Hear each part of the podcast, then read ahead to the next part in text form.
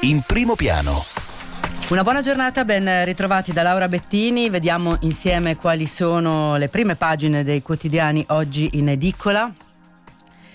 Cominciamo come di consueto dal Sole 24 ore, il tema il titolo di apertura riguarda Banca Italia, inflazione al 2% per tre anni, PIL più 0,6% nel 2024, rischio recessione.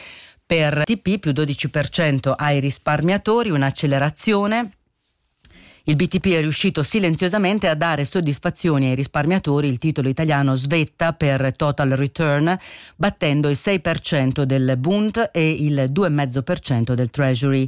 Se il BTP brinda, anche i mercati azionari festeggiano un 2023 che ha portato diversi listini ai massimi storici. Se ne parla poi a